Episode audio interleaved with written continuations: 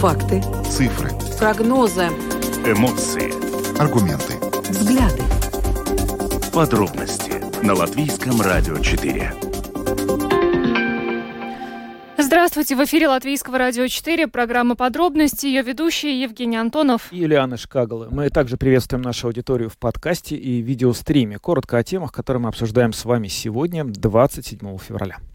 В январе потребление природного газа в нашей стране э, уменьшилось на 27%. Об этом свидетельствуют данные Центрального статуправления. За счет чего удалось э, достигнуть э, снижения потребления природного газа и как это отразится на ценах, сегодня обсудим в начале нашей программы. Не утихают дискуссии по поводу расходов на здравоохранение в бюджете 2023 года в Латвии. Врачи неоднократно уже заявили, что этих средств не хватит, и пациентам, которые намерены получать медицинскую помощь, может просто не хватить средств в конце года. Сегодня эта тема э, обсуждалась в эфире программы «Открытый разговор» на Латвийском радио 4, и позднее мы вам представим фрагменты дискуссии, в которой приняли участие как представитель Министерства финансов, так и представитель врачебных ассоциаций. В январе мошенники выманили у клиентов банков почти миллион евро. И несмотря на то, что э, неоднократно представители банков, правоохранительных органов предупреждают людей о том, что э, не нужно сообщать свои данные, и э, неоднократно приводились примеры, как действуют мошенники, все равно люди, к сожалению, продолжают попадаться на эту удочку. И сегодня мы решили обсудить этот вопрос, эту проблему с вами, примем ваши звонки, и сегодня попросим ответить на, вас на вопрос, что нужно сделать, чтобы люди перестали попадаться на удочку мошенников. А, примем ваши звонки по телефону 67227-440 и э, можете писать нам на WhatsApp по телефону 28040424. Польша сообщила о том, что начала устанавливать противотанковые ежи на границе с Россией и Белоруссией. А об этом сообщил министр обороны этой страны Мариуш Блащак. Ну а ранее Польша заявила, что в принципе она готова остановить весь грузовой транзит с Беларусью, что может привести к серьезным очередям на границе между Латвией и Беларусью в свою очередь. И сегодня мы связываемся с Польшей, чтобы там нам пояснили, что же у них происходит. Автотранспортная дирекция предложила вовлеченным в картель перевозчикам расторгнуть договоры по взаимному соглашению. Откликнулись ли перевозчики, э, которые э, были вовлечены в этот картель на предложение автотранспортной дирекции, и э, не нарушат ли расторжение договоров вообще поставки э, таких услуг, как общественный транспорт. Э, сегодня комментарий на эту тему э, автотранспортной дирекции тоже послушаем в нашем эфире. Видеотрансляцию программы «Подробности» смотрите на домашней странице Латвийского радио 4 LR4 LV, на платформе РусЛСМЛВ, а также в соцсети Facebook, на странице Латвийского радио 4 на странице платформы РусЛСМ. Слушайте записи выпусков программы «Подробности» на крупнейших подкаст-платформах. Наши новости и программы также можно слушать теперь в бесплатном мобильном приложении «Латвия с радио». Оно доступно в App Store, а также в Google Play. Ну а далее обо всем по порядку. Подробности прямо сейчас. Это программа «Подробности» на Латвийском радио 4, и мы начинаем с нашей первой темы. Потребление природного газа в Латвии уменьшилось на 27 процентов. А, такие данные опубликовало Центральное статистическое управление. Можем ли мы ожидать, что эти цифры приведут к снижению цен на газ. Об этом мы сейчас поговорим с нашим экспертом, членом правления Латвийской ассоциации производителей тепловой энергии Валдисом Виториншем, который с нами на прямой видеосвязи. Добрый вечер. Э, добрый вечер.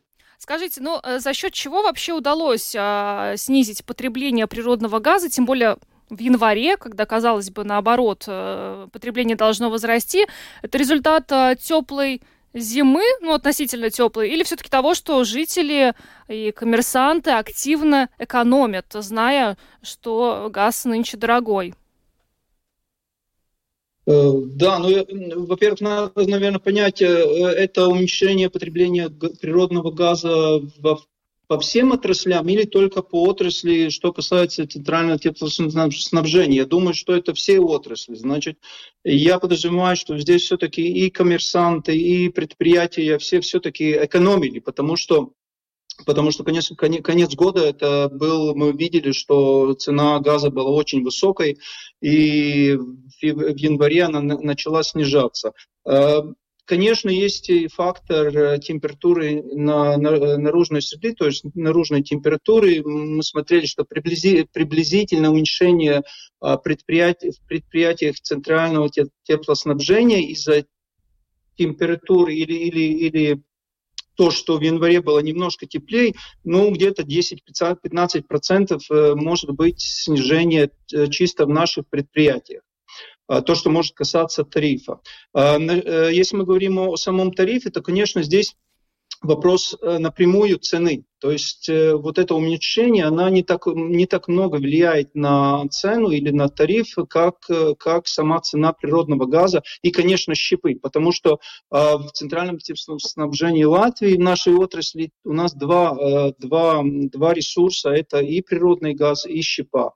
То есть э, я бы сказал, что цена газа пошла вниз, э, щепа э, за ней следует, но мы так быстро это не увидим. То есть сейчас сразу в январе или феврале это понижение не будет так, таким быстрым, потому что это связано с, с, с тарифом, как он образуется, как мы меняем тарифы. То есть я подразумеваю, что снижение тарифов мы будем наблюдать где-то реально, может быть, с, апреля в мае. Это, конечно, связано и с тем, э, какие договора э, имеют наши коммерсанты или предприятия центрального теплоснабжения, есть у них ли э, договора на поставку природного газа с фиксированной ценой или с биржевой ценой. Те, у которых цена фиксирована, у, те, у тех предприятий может даже не наблюдаться снижение тарифа, потому что цена была зафиксирована с начала отопительного сезона прошлого года года, то есть где-то с, с, с октября месяца. У тех, у которых э, э, э, договора с, с биржевой ценой, с тем, конечно, идет сразу понижение тарифа где-то в течение одного-двух месяцев, в зависимости от того, когда, когда они узнают эту цену и как они подают эту цену на регулятор, то есть чтобы э, изменять тариф. А, господин Витальевич, а вот если как-то вот э, для простых людей хочется разобраться, вот в январе потребление газа снизилось на 27%, а в среднем за прошлый год, если брать данные того же Центрального статистического управления, более чем на 30%. Это за счет чего делается? Это потому что, грубо говоря, раньше слишком много лишнего газа тратили, или сейчас бизнес так ужался и вот буквально э, на всем, чем можно, экономит? Я думаю, что второй вариант, что если мы говорим о бизнесе, о производственных предприятиях, то они все-таки, как вы говорите, ужались сколько смогли.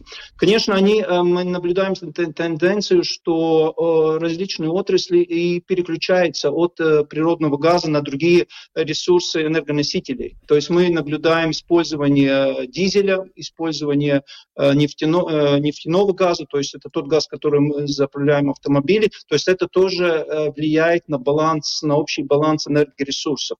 Но я думаю, что это всего понемножку. И то, что сильно экономили, мы даже наблюдали, что некоторые дома и даже самоуправление очень поздно начинали отопительный сезон. Отдельные здания, имею в виду, не, не, не весь, не все предприятие, а, скажем, отдельные здания подключались э, относительно относительно поздно. А то, что касается бизнеса, я думаю, что они сильно экономили что они не могли просто потянуть такие цены, они, они сильно экономили. Знаете, просто сейчас вот довольно много говорят и пишут в западной прессе о том, что следующая зима, она, возможно, будет даже сложнее, чем это, потому что нынешнюю удалось пройти на части российского газа, который был закуплен ранее, а в новой уже придется, соответственно, жить совсем по новым правилам. Есть ли вообще резерв для экономии еще, исходя из того, что уже сейчас довольно сильно ужался бизнес, очень много сократили потребление там, где могли, можно ли будет грубо говоря, будущей зимой продолжить экономить дальше, чтобы не спровоцировать новый энергетический кризис? Я думаю, то, то, что касается, может быть, э, конкретно могу ответить о, о нашей отрасли центрального теплоснабжения. Э, конечно, здесь мы очень много работаем над тем, что замещаем природный газ щепой. Да, и, ну, но этот процесс достаточно долго, долгосрочный, и я бы сказал, что вот те, те еврофонды, которые мы, мы получили в прошлом году, вот те котельные сейчас начинают э, процедуру, скажем, закупок и, и может даже и, и инсталляции. То есть я думаю, что в конце этого года и в начале, в начале 2024 года уже будет несколько новых котельных в Латвии э, на щепе, что будет, э, что, будет э, влиять на баланс на природный газ и, и, и щепа. А можно ли будет экономить? В нашем секторе можно будет экономить только тогда, когда мы будем сильно заниматься или увеличивать те, те проекты, которые, которые, скажем, проекты утепления зданий. Но это тоже процесс долгосрочный. И я не вижу, что на следующий отопительный сезон э, жилой сектор сильно сможет экономить, за исключением тех случаев, когда будут реально люди понижать температуру в внутренних помещениях. Так что процессы эти все дол- очень такие долгосрочные, и к ним надо готовиться и подготавливаться. Я, я бы сказал, это, это один год, это слишком короткое время. Про котельни вы уже сказали, но есть какие-то данные вообще вот по, в целом по Латвии, насколько активно эти котельни начали строить после того, как стало понятно, что у нас энергетический кризис, цены на газ дорожают. Можно ли говорить о том, что в следующем году ну, у нас значительная часть самоуправления будет отапливаться именно щепой? Насколько вот активно использовали э, возможность строить эти котельни?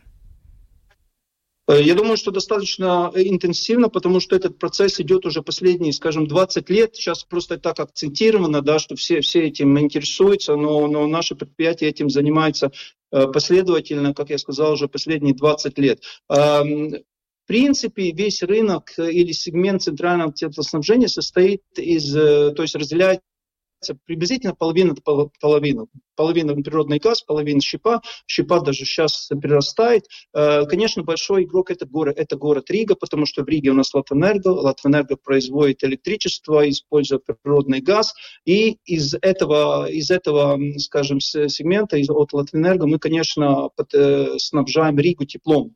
То есть, э, скажем, когда Латвэнерго перейдет на щепу в своих ТЭЦах, э, тогда это будет большой шаг вперед по замещению природного газа. Но это тоже не будет, это не, не, не такой краткосрочном э, периоде произойдет, конечно. Угу.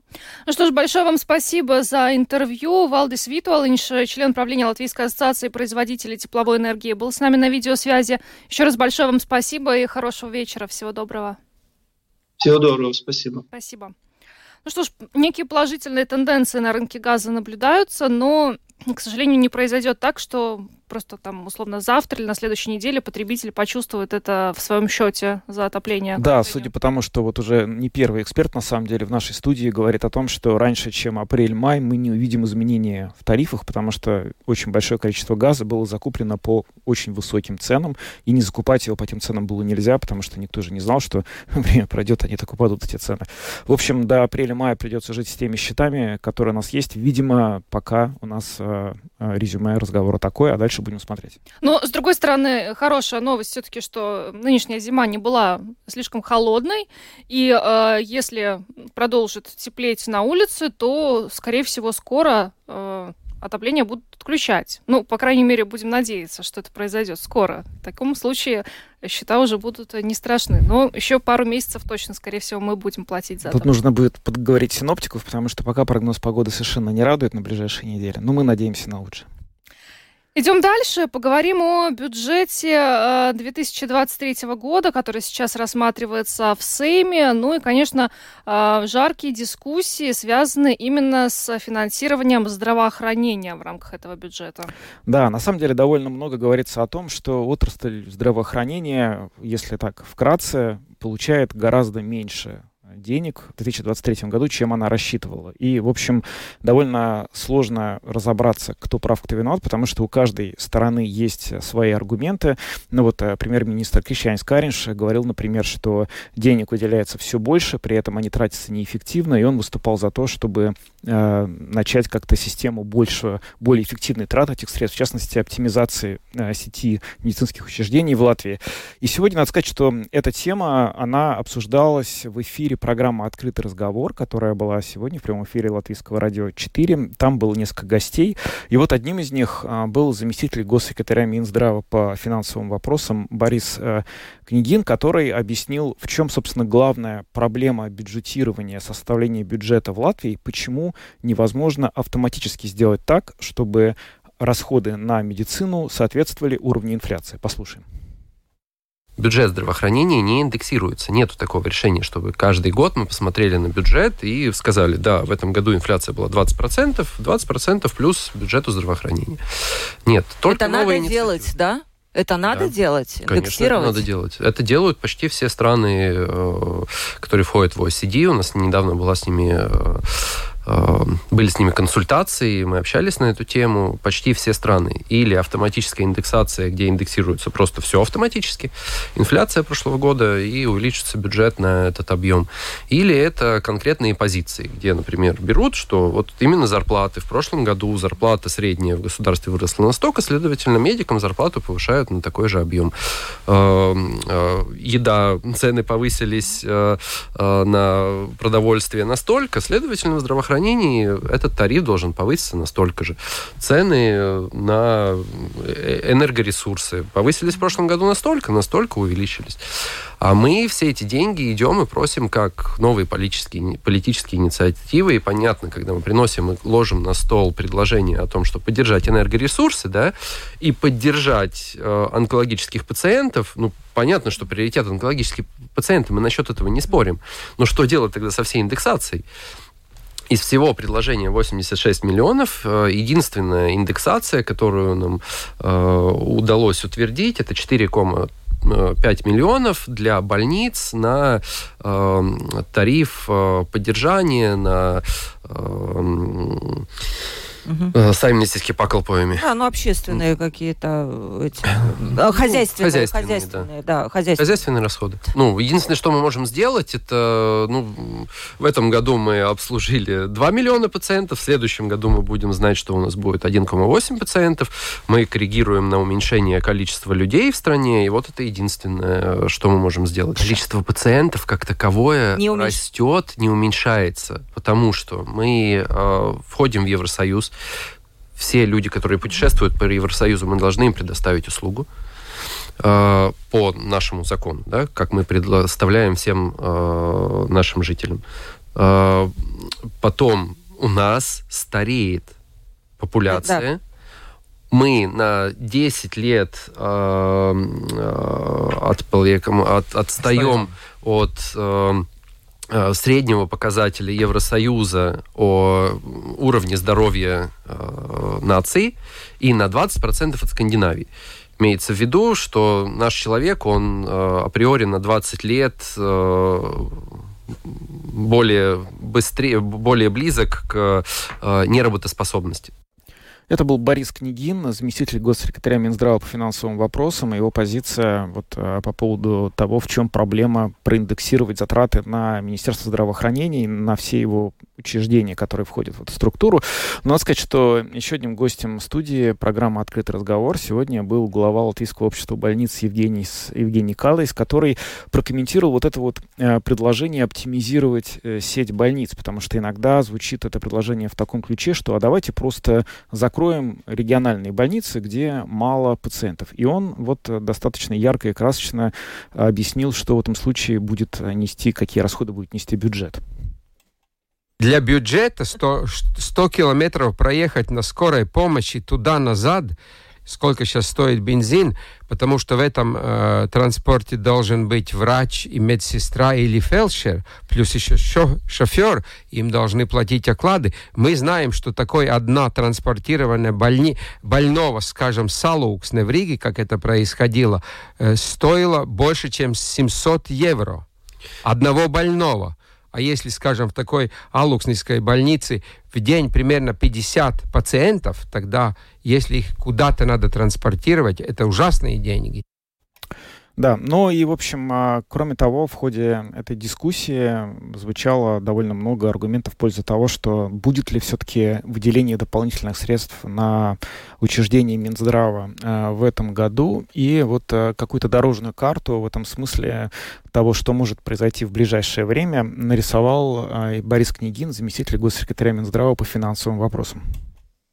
На данный момент э, правительство приняло решение о присвоении 86 миллионов. Завтра планируется принятие решения по поводу того, какое предложение будет э, рассматриваться на втором чтении Сайма. Э, будет 8 марта. А, так что будем наблюдать, какие-то изменения будут, не будут. На данный момент, несмотря на то, что мы не можем покрыть все издержки через а, предложенные средства, у нас, а, конечно же, разработан план, что мы делаем в следующий момент. На данный момент, что относится на больницы и на энергоресурсы, мы уже начали каждый месяц Э, собирать данные по поводу того, какие издержки на ресурсы в больницах. Э, например, э, январь 4 миллиона переплачивают больницы в среднем, все больницы, угу. в среднем с, соотношении с 2021 годом. Ну, тарифы, не, тарифы не изменились, как в 2021 году, а заплатили счета в этом году в январе на 4 миллиона больше. Прогноз до конца года 28 миллионов разрешить больницам повысить тариф? Ну, если нет, если мы идем вот, через повышение тарифов, э, то мы идем через повышение тарифов, это совсем другое. На данный момент мы не очень рассматриваем этот вариант, потому что это автоматически значит, что понизится количество пациентов, которых мы можем обслужить, и, следовательно, увеличится очередь.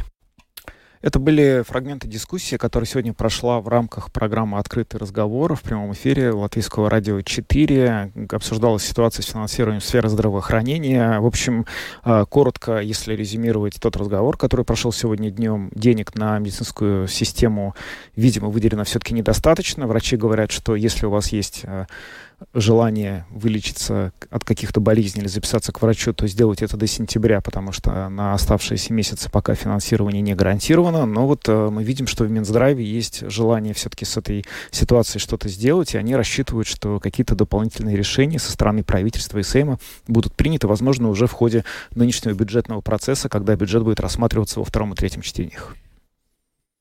Полностью программу «Открытый разговор» э, вы можете послушать э, на нашей домашней странице LR4LV в архиве.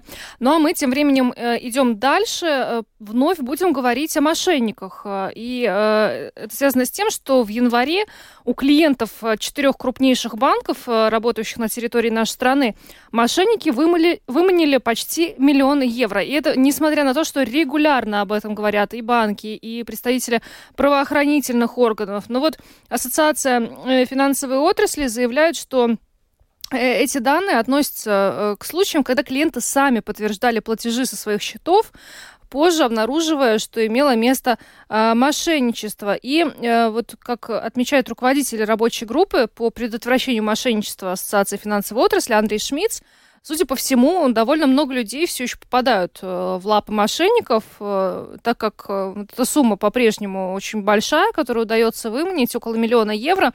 Но и мы сегодня хотим об этом поговорить с вами. Все-таки что нужно сделать, чтобы люди наконец перестали попадаться на удочку мошенников. Звоните нам прямо сейчас по телефону 67227440 и пишите на WhatsApp по номеру 28040424. Ну вот нам на WhatsApp уже пришло сообщение удочка-то все время меняется. Угу. Что делать? Тренировать в школе? играть в мошенников-обывателей в игре, изучая приемы психологического воздействия, а также учить логическому мышлению и приучать проверять информацию, а не доверять первому попавшемуся источнику. А, это очень хороший совет. Есть, кстати, довольно много звонков. Здравствуйте. Ну вот у меня такое дело, родственники тут попались ни с того ни с чего, значит, по интернету, им, значит, 60 евро, какая-то фирма Юлиан. И вот она третирует, третирует уже самое год целый. Она не знает нашего ни фамилии, там, ни адреса. И кричат, мы вам долговую, мы вас найдем. Как они могут найти? Ни адреса, ничего не знают. Единственное, что пришлось ликвидировать этот номер. Так прекрасно. А у меня родственники вторые тоже это Юлиана. 120 им пришло, они отстали, заплатили, говорит, чтоб, потому что им кредиты надо было брать. Они говорят, не знаем, ни с того, ни с чего. Вот пускай слушатели подскажут, что за Юлиана, или кто работает, или, может, тюремщики начинают работать умные. В полицию надо Ну, звонят, ну, не звонят они. Да. А я звонил на этот Юлиан номер, никто не отвечает. Так вы бы в полицию обратились. Ну, в полиции там делов тоже много, в полиции. Ну, придется, наверное, обратиться этот раз. Ну да. Нет, ну, конечно, в полицию нужно обращаться обязательно, если... Никакие деньги им не платить. Если речь заходит о каком-то запугивании, Да. то, что они ведут себя нагло и очень настойчиво, напористо, ну, наверное, для них это такая, ну, способ выживания, поэтому они и выбивают из людей деньги постоянно. Но это не должно как-то, да. Здравствуйте, вы в прямом эфире. А, добрый, добрый вечер. Знаете, он мне на своих, ты на, на чужих ошибках хочется, я дурак на своих. Поэтому, когда звонит, ну, включите мозги. Все, все в верхах, три будильника. Потому ты должны что-то или, или долг брали где-то. Ну, раз обжегшись на молоке будет и на Богу то же самое. Спасибо вам за звонок. Вас не очень хорошо слышно. Но, в общем, а, я, если я правильно услышал посыл, чтобы учиться на чужих ошибках, а не на своих, когда это будет очень дорого. Хотелось бы, конечно, чтобы мы все это умели делать. Здравствуйте, вы в прямом эфире. Алло, добрый вечер. Добрый. Ну, видимо, не все, живя при капитализме, понимают главную истину, то, что проигрывает глупый не человек, выигрывает умный. Но те люди, которые, скажем, не слушают радио, они наверняка смотрят тупейшие или около того сериалы, вот где можно разместить умную социальную рекламу, массированную причем, где, как вот наши дорогие мошенники изобретательные, я бывший рекламщик, рекламщики люди изобретательные, поверьте мне, мы могли бы сделать социальную рекламу такую, когда мошенники бы остались без ничего. Спасибо. Вот э, за- надо, чтобы кто-то этим... Да, но это я как-то сейчас пытаюсь осмыслить себе масштаб задачи, то есть нужно на уровне э, задумки продакшена сериала вложить идеи, потому что если это будут рекламные блоки, то люди будут во время рекламных блоков просто уходить на кухню чай наливать. Нужно, чтобы это было частью сериала. Вот когда в- Да. Герой сериала говорит героине... Значит, нужно снять сериал про Вот, мошенников. Нет, нужно в обычный сериал вставить какой-то фрагмент, когда один звонит, поднимает, а другая его учит, например. Да. Да. Так, ну, ой, как много звонков. Ну, это приятно. Хорошая идея. Спасибо. Здравствуйте. Да, добрый день. Добрый. Вот я сразу отвечаю на вопрос предыдущего, значит, звонившего. Так. Ну, нужно создать э, народную радиостанцию, народную, которая бы существовала на деньги налогоплательщиков. И было бы категорически запрещено принимать какие бы либо другие деньги, в том числе и от коалиции, да? Да. Значит, э, тогда бы у населения, значит, э, было бы доверие к этой радиостанции. И тогда бы по выходным дням люди бы толпились у радиоприемников, как это было, вот когда был там, значит, Андрей Иохимович, да. А, значит, механизм э, финансирования элементарно простой. Вы знаете, но мы Создает- все-таки не про финансирование СМИ, а про то, чтобы избегать вот э, люди, чтобы мошенникам. У вас есть совет для Да. того, чтобы люди не становились жертвами мошенников, пожалуйста? Да, значит, ну, с мошенниками должна бороться полиция. Я сразу же позвонил, как только мне вот позвонили эти мошенники, я мгновенно сразу же перезвонил в полицию, и мне там, значит, предложили, а вы вот сходите в ближайшее отделение и напишите там заявление. Да, ну, естественно, я не знаю. Но где понимаете, в чем отдел- дело? Вот вы сразу идентифицировали, что общаетесь с мошенниками. Да. Проблема в том, что Да. люди не понимают, что они общаются с мошенниками и выда- отдают им свои данные, подтверждают платежи. Вот в чем проблема. Так что Но- вот вопрос здесь, как сделать так, чтобы люди перестали попадаться на эту удочку. Казалось бы, мы уже Вот, так много Да. об, Ну, об этом говорим, но проблема в том, что кто-то понимает, что он с мошенником общается, а кто-то не понимает. И вот как сделать так, чтобы все понимали? Да, есть еще несколько звонков, потом мы как-то все это обсудим. Здравствуйте. Да, добрый вечер. Добрый. Знаете, ну я нечто необычное скажу. Э, Я беру полную ответственность на себя юридическую за то, что я сейчас скажу. Прошу меня не перебивать, 38 секунд это займет. Я, знаете, на сторону тоже, вот как звонящий, э, в принципе, в конце- концептуально встал на сторону мошенников. Я тоже становлюсь на их сторону, потому что нельзя дальше быть таким, грубо говоря, лохом. Если тебе со всех дыр говорят, как правильно действовать, как э, избежать этого мошенничества, чтобы тебе твой счет остался цел Это, во-первых. Во-вторых, почему ты только на, на одном счету все держишь? Почему ты не можешь распределить так много денег? Ну, распредели это все, что больше штукаря по разным, по разным счетам. Это же так элементарно. Господи, да задумайтесь, пока эта статистика существует в сторону мошенников, когда она подтверждает их умность, он как рекламщик понимает то, что э, маркетинг это тоже, кстати, мошенничество. Ну, в некоторой степени. Ну, давайте, то, все-таки это да, да, да. сфера поэтому, экономики, ну, там да, много да, людей да, работает. Да, поэтому, да. да, согласитесь, да, то, что если люди задумаются как следует о своей каждой копеечке, все у них эта копеечка будет нормально. Ну, вот Спасибо так. вам за ваше мнение. Ну, в общем, оно такое, мягко говоря, дискуссионное, потому что проблема в том, что не все одинаково хорошо реагируют на методы психологического давления, а, методы, когда сулят какую-то быструю и легкую прибыль. Все мечтаем мы о том, чтобы мы вдруг взяли и разбогатели внезапно. И тут тебе звонят и предлагают, как разбогатеть. И э, соблазн очень велик. Многие просто не могут устоять перед таким соблазном. И, конечно, если бы было так просто решить эту проблему и сделать так, чтобы люди перестали отдавать свои деньги, но это правда было бы сделано. Мы сейчас обсуждаем тему, где нет простого ответа. Иначе мы ее просто не обсуждали. Да. И давно. Давайте примем еще один звонок, потому что ну, есть еще о чем поговорить. Здравствуйте. А, добрый вечер. Добрый. А, именно мое сообщение вы прочли о том, что э, детишек надо готовить еще в школе. Угу. И если так э, коротко сказать, вот то, что вы, я там долго расписывал, надо научить детей врать. Врать. Это не моя выдумка, это совет профессионального психолога. Ну, чтобы, как говорится, знать врага в лицо и уметь самому, э, ну, определ... вот тут говорили о доверии, как раз о недоверии я говорю, о том, чтобы э, готовым быть тому, что тебя обманут, и что твой э, собеседник блефует или вржет. Просто надо знать, что это бывает. Не все люди, даже дожившие до преклонных лет, э, морально готовы к тому, чтобы вот их просто вот кто-то обманет. Опять же, театральные игры очень полезны, но это тоже, скажем так, в школьном возрасте очень было бы хорошо. Просто розыгрыши учить, э, детишек учить. Ну хорошо, а с сеньорами-то что делать? По-моему, вы не прошли, Евгений.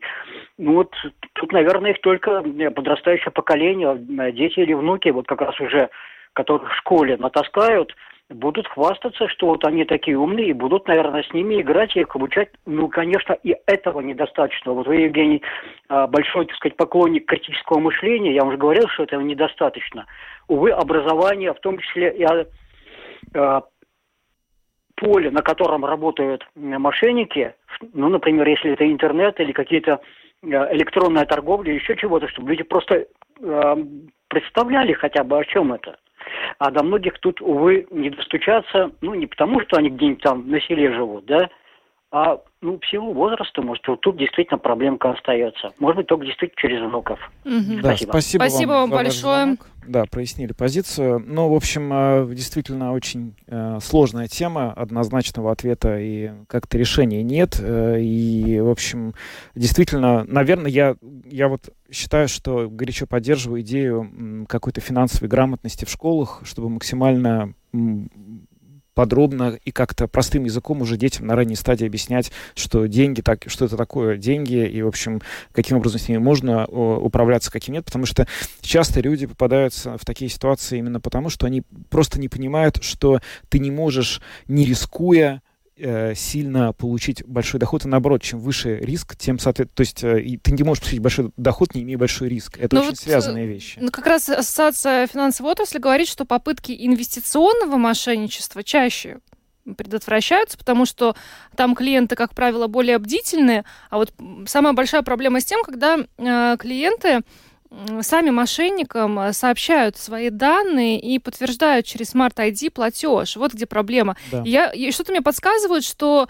э, дети или подростки, молодые люди все-таки более бдительные. Не, не раз... Я думаю, что вот как раз вот с людьми старшего поколения здесь нужно работать. Как, не очень понятно. Да, нет никакого решения, наверное. Вот интегрировать в сериалы вот эту вот э, рекламу, мне это понравилась идея. Надо, чтобы кто-то это сделал. Надо, да. Но это это дорого. Идем дальше. Э, спасибо всем, кто сегодня принял участие в нашем опросе. А мы э, Переместимся в Польшу.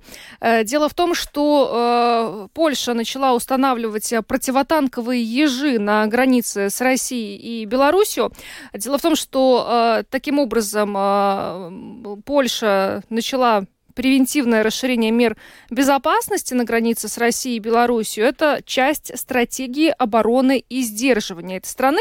Первые укрепления уже возвели э, на границе с Калининградской областью. Фотографии уже этих э, противотанковых ежей э, появились в социальных сетях. Их опубликовал министр обороны Польши Мариуш Блащак. Но эта тема, конечно, очень э, интересна тем, что ну, не каждый день все-таки страны Европейского Союза э, на границах э, устанавливают противотанковые ежи. А, но учитывая, что это только часть э, превентивных, превентивных мер, которые сейчас Польша предпринимает, вот хотим выяснить сегодня какие еще меры планируется принять. С нами на связи сейчас главный редактор русской службы радио Польши Назар Алиник. Э, добрый вечер, Назар. Здравствуйте. Ну вот мы действительно говорим о том, что не каждый день э, страны Европейского Союза устанавливают у себя на границе противотанковые ежи, и на самом деле это такой немножко, ну, с тревогой лично я восприняла эту новость. Э, с чем связано, собственно, вот что на польской границе с Россией и с Беларусью появились эти ежи?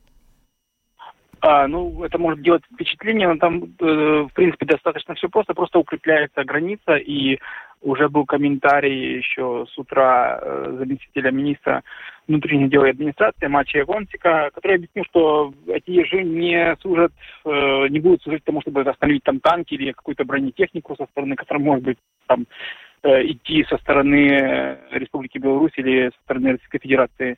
А просто это укрепляется именно в рамках угроз гибридного характера, в рамках попытки э, дестабилизировать польскую границу со стороны режима Лукашенко и Путина э, через потоки нелегальных иммигрантов, то есть и эти ежи как бы антипротивотанковые, но они как бы устанавливаются на недействующих значит, переходах, просто Э, если взять его слова, то приблизительно цитата, если какая-то шальная машина попробует прорваться через границу. Но ни в коем случае речь не идет, э, так, по крайней заявляют польские власти, что это как бы какая-то э, барь... какой-то барьер, чтобы остановить какую-то бронетехнику. Ну, хорошо. А как это влияет и насколько это может повлиять на грузовые перевозки? Ну, здесь в первую очередь, наверное, все-таки интересует э, Беларусь, потому что с ней грузопоток гораздо больше, чем с Калининградской области по автомобильным дорогам. А, просто мы видели вот в новостях, что Польша говорит о возможности полного закрытия грузотранзита по автодорогам. Насколько вообще это сейчас реальная угроза и что в этом смысле у вас происходит? А, да, но это то есть реальный такой сценарий. Тот же Вонсик об этом тоже заявил, подтвердил. Еще раньше были заявления, что может быть полностью э, грузопоток э, быть остановлен. Он, в принципе, уже практически остановился. Э, это ответные меры польского правительства на репрессивную политику Лукашенко в отношении представителей польского меньшинства в Беларуси. последний это случай, это был приговор э, для деятеля Союза поляков Беларуси, Анджия Почебута, который получил 8 лет э, просто ни за что в связи с тем, что он просто поляк. И, соответственно, э, польская сторона заявляет, если ничего не изменится в политике, если Почебут не будет освобожден, и другие представители э, меньшинства, э, польского меньшинства в Беларуси не будут освобождены, то есть есть такой вариант, что будет э, полностью закрывать границу. Э, для всех или только для грузоперевозок? Ну, я так э, с того, что понял, что может быть просто полностью будет закрыта граница. Пока что действует э, значит, для личного транс, для частного автотранспорта переход э, Тересполь, э, Брест, но, возможно, я думаю, абсолютно исключить э, вариант, что граница будет полностью закрыта, я бы не исключал такого варианта. Насколько это болезненная вообще мера может быть для предприятия для экономики Польши? Ведь все-таки объем грузовых перевозок э, по автодорогам довольно большой, я, насколько я понимаю, между Польшей и Беларусью. Да, достаточно большой, но я так понимаю, что польские власти готовы к такому варианту, будут компенсации, и уже заявляется именно о компенсационных мерах, э, что будут э, польские предприниматели получат компенсацию. Это когда была ситуация с миграционным кризисом, который начался еще до полномасштабного вторжения России в Украину. И то есть такие варианты рассматриваются. Угу. Я, позиция, позиция Польши, что экономические интересы, конечно, важны, и интересы э, польского бизнеса, и, скажем так, э, возможность э, путешествовать, это важно, но в первую очередь это вопрос национальной безопасности и э, именно вот этой э, ужасной репрессивной политики в отношении представителей польского меньшинства. Это только, не только вопрос Почебута или там главы Союза э, поляка Беларуси Анжелики Борес. Это также уничтожение, что очень-очень крайне э, чувствительно воспринимается поляками, вне зависимости от э, политического оттенка. Это уничтожение польских кладбищ в Беларуси. То есть это, ну, скажем так, крайняя э, точка восприятия общего режима Лукашенко. То есть для поляков, вот, скажем так, кладбища, военные кладбища, имею в виду сейчас поляков, э, польских солдат, которые погибли в разных конфликтах, э, в конфликтах на территории э, Республики Беларусь, просто это, ну, э, тема, которую просто даже комментировать э, они не собираются, что просто варварское уничтожение этих э, кладбищ. И поэтому тут, э, скажем так, превозобладают именно моменты национальных интересов, э, а не какие-то экономические выгоды. Угу. Ну вот еще хочу коротко возвратиться все-таки к противотанковым ежам. Ваш министр обороны сказал, что это только часть э, мер, э, которые будут предприняты для э, улучшения уровня безопасности. Может быть, известно, какие еще меры будут предприняты со стороны Польши в отношении вот в направлении границ с Калининградской областью с Белор... И с Белоруссией? Ну, там, в принципе, все понятно, все приписано, прописано, скажем так, э, уже э, сооружение, сооружение, скажем так, э, забора, можно так назвать, и системы электронного, э, электронной безопасности на границе началась еще, скажем так, где-то в начале ноября 2022 года.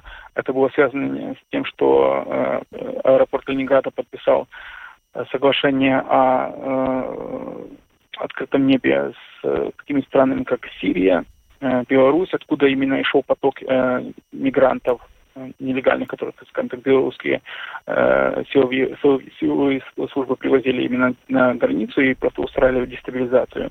Турция, Сирия, то есть э, к этому готовились и идет по плану сооружения вот этих заграждений э, и вот эти э, противотанковые ежи, это как бы только часть. И сейчас э, уже, в принципе, э, скажем так, заграждение на территории Беларуси в том, в том числе, скажем так, на э, польско-белорусской границе уже как бы заканчивается работа над этими э, сооружениями, там электронная система электронного наблюдения, видеонаблюдения и датчики движения, все это уже как бы в принципе работает, я, если не ошибаюсь, с 11 участок, участков где-то около 9 уже скажем так, работает. Ну и то же самое будет на границе с, э, с Калининградской областью. Угу. То есть это никаких других мер, как бы, я думаю, не предвидится.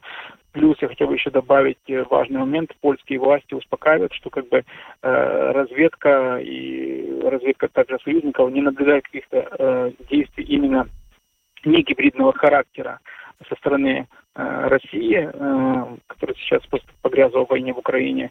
Э, ну, сегодняшний день вот я смотрел каждый день э, пытаются, есть попытки прорваться через границу нелегальных мигрант, мигрант, мигрантов, которых поддерживает э, режим Лукашенко, который пытается как-то в какой-то мере держать напряжение э, польскую сторону. Это было около 110 человек. Э, в случае с Калининградской области таких попыток значительно меньше, и количество людей, в принципе, там дюжина, может быть, э, в, в течение дня, в течение суток, э, после чего просто польские пограничники Э, задерживает таких людей, даже которым удалось как-то там прорваться через границу. Но когда уже будет просто все сооружения и на территории, на, на территории, прилегающей к Калининградской области и Республики Беларусь будут уже сооружены, в принципе, таких проблем не будет. Именно со стороны э, гибридных угроз. Mm. Назар, вы знаете, вот сейчас вот так, такую еще интересную вещь сказали для меня о том, что когда вы принимаете, ну, в Польше принимают такие вот решения серьезные, как вот сейчас, например, о возможном прекращении грузового транзита, то вот э, все-таки экономика, она не на первом месте. Я вот хотел поинтересоваться, а насколько у вас вообще сейчас население Польши по-прежнему поддерживает вот э, такую политику? Потому что в некоторых странах Европы, мы видим в основном там Западной Европы, да, э, выходят люди на какие-то митинги и говорят, что вот там э, экономика нужна на первом первое место, и мы страдаем. Насколько в Польше по-прежнему вот сильна вот такая политическая поддержка тому курсу, который очень твердо эм, осуществляет политическое руководство Польши? Э, я сейчас вот именно не припомню точных данных, могу сказать только о пропорциях э, соцопросов. То есть э, Польша одна из тех стран, где именно преобладает поддержка, вне зависимости от того, что это, конечно, на, экономические, на экономическую жизнь имеет влияние. Поляки две трети именно поддерживают такой курс. Я могу сказать, помню, соцопрос был по поводу поддержки украинских беженцев, соцпрограммы для них где-то было на уровне 80%, то есть 80% поляков поддерживают курс именно в случае с украинскими беженцами в Польше. А, абсолютное большинство поляков понимает угрозы э, со стороны России, понимает, что означает эта война э, для них, это вопрос э, национальной безопасности и плюс национальная составляющая. Это просто неимоверная солидарность, э, которая, скажем так, идет дальше, чем какие-либо, скажем так, политические преференции и взгляды. То есть это даже не обсуждается. В этом плане здесь нет проблем. Конечно, есть какие-то э, демонстрации, которые проходят со стороны э, части э, политикума. В первую очередь э, речь идет о таком, таком объединении партии конфедерации, которые проводят э, митинги и демонстрации под лозунгом «это не наша война». То есть там много вопросов, э, многие люди э, просто поддерживают российский нарратив и непосредственно связанные с контакт э, с Кремлем. То есть есть там есть такая проблема. Но это, скажем так, мизер, это, скажем так, какой-то маргинез, который не имеет какого-то влияния на общую ситуацию, если мы говорим о польском обществе. Угу. Ну что ж, Назар, большое вам спасибо. Назар Алиник, главный редактор русской службы радио Польши, был с нами на связи. Благодарим вас э, за то, что подключились к нашему эфиру. Спасибо. Всего доброго, хорошего вечера. Спасибо, до свидания. И вам тоже. Спасибо. Вам вечера. До Спасибо. Uh, да, ну, мы слышали, как uh, вот от Назара, насколько сильно, можно сказать, uh, раскаляются отношения между двумя странами, Польша, Беларусь, вот после э, тех, тех инцидентов, которые произошли на территории Беларуси, Польша, возможно, даже полностью готова закрыть границу с этой страной. Это, конечно, очень э, серьезные шаги. Понятно, что мы за последние месяцы видели уже очень большое количество очень серьезных шагов, но вот это как-то тоже по-прежнему пока сложно вообразить. Но посмотрим, как будет развиваться ситуация. Вот мы а, только что услышали от нашего собеседника, что на уровне населения есть э, поддержка линии, которые осуществляет руководство страны. Если это так, то, ну, вероятно, решения, которые они хотят принимать, они будут приниматься. Что сказать? На этом программу подробности завершаем. С вами были Евгений Антонов. Юлиан Шкагла. Звукооператор Андрей Волков. Видеооператор Роман Жуков. Хорошего вечера и до завтра. До завтра.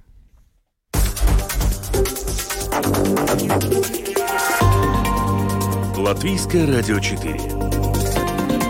Подробности по будням.